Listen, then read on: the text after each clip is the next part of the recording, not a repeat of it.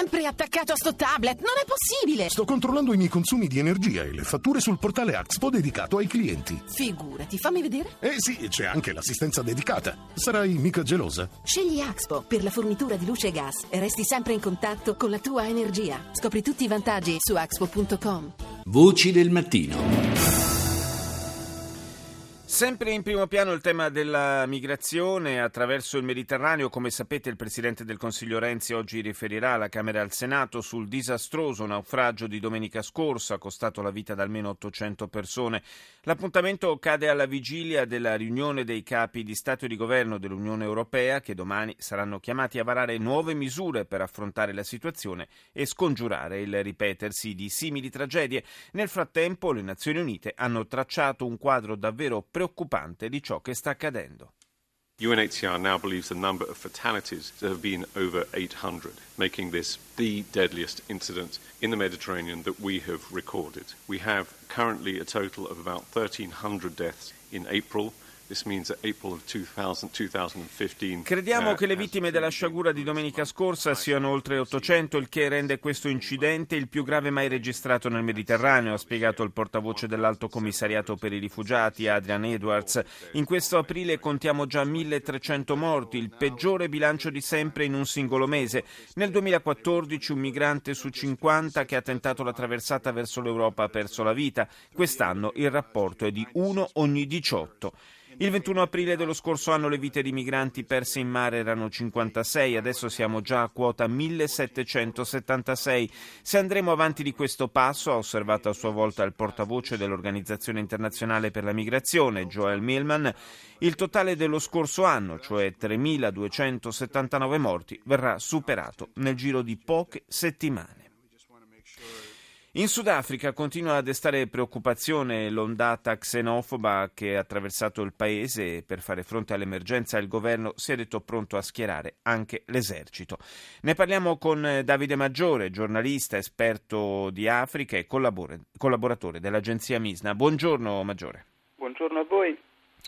Dunque, che cos'è successo, cosa sta succedendo in Sudafrica? Come mai all'improvviso, se ammesso che eh, sia scoppiata all'improvviso come eh, noi lo abbiamo percepito da qui, eh, questo, questo fenomeno di odio nei confronti degli stranieri, degli immigrati?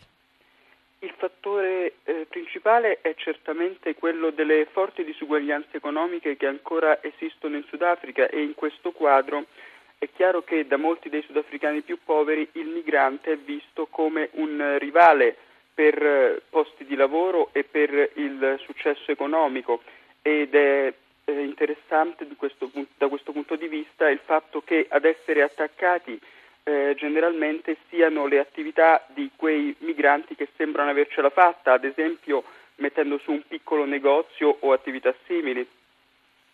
Ecco, quindi una, una sorta di, di, beh, insomma, un fenomeno che conosciamo anche, anche, qui, anche se non in questa maniera violenta, ma insomma questo, eh, questa sorta di, di, revanche nei confronti dello straniero che viene e, come sentiamo spesso dire, ci porta via il lavoro. Insomma, una, una, in questo caso forse più che mai una guerra fra poveri.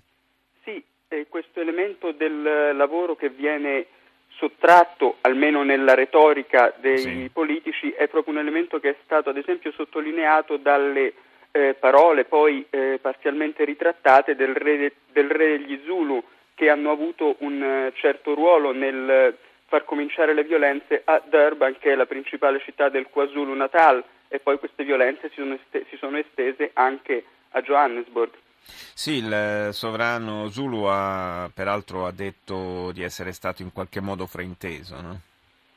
Sì, ha cercato di lanciare un appello alla pace durante un grande meeting che c'è stato due giorni fa allo stadio eh, di Durban, tuttavia proprio questo meeting ha fatto vedere che le tensioni ancora eh, restano perché ci sono state contestazioni ad alcuni dignitari da parte della stessa folla che riempiva lo stadio e addirittura membri della Guardia d'Onore del Sovrano hanno scandito slogan razzisti in quella stessa occasione.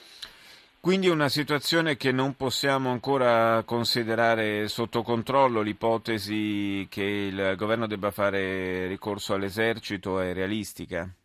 Sì, e realistica. È stato annunciato ieri l'invio dell'esercito in una delle township di Johannesburg, Alexandra, e ovviamente è una prospettiva che eh, mette i brividi anche considerando quella che è la storia del Sudafrica e alcuni esponenti dell'amministrazione statale hanno, non hanno fatto mistero di considerarla un fallimento dello Stato.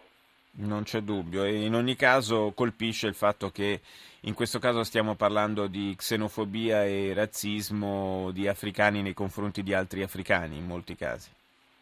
Sì, questo, da questo punto di vista è interessante il commento del Mail and Guardian, un importante settimanale eh, sudafricano che mettendo in evidenza anche le possibili ripercussioni sull'economia sudafricana del, eh, dell'odio di ritorno che sta invece avvenendo verso i sudafricani in altri paesi, diceva i sudafricani eh, portando avanti gli attacchi xenofobi stanno in un eh, certo senso schiaffeggiando la mano che li nutre, cioè quella dello stesso continente africano, i cui legami col paese non possono assolutamente essere eh, negati e non lo sono stati per eh, la stragrande maggioranza della sua storia democratica. Grazie a Davide Maggiore per essere stato nostro ospite stamani. Grazie a voi e buona giornata.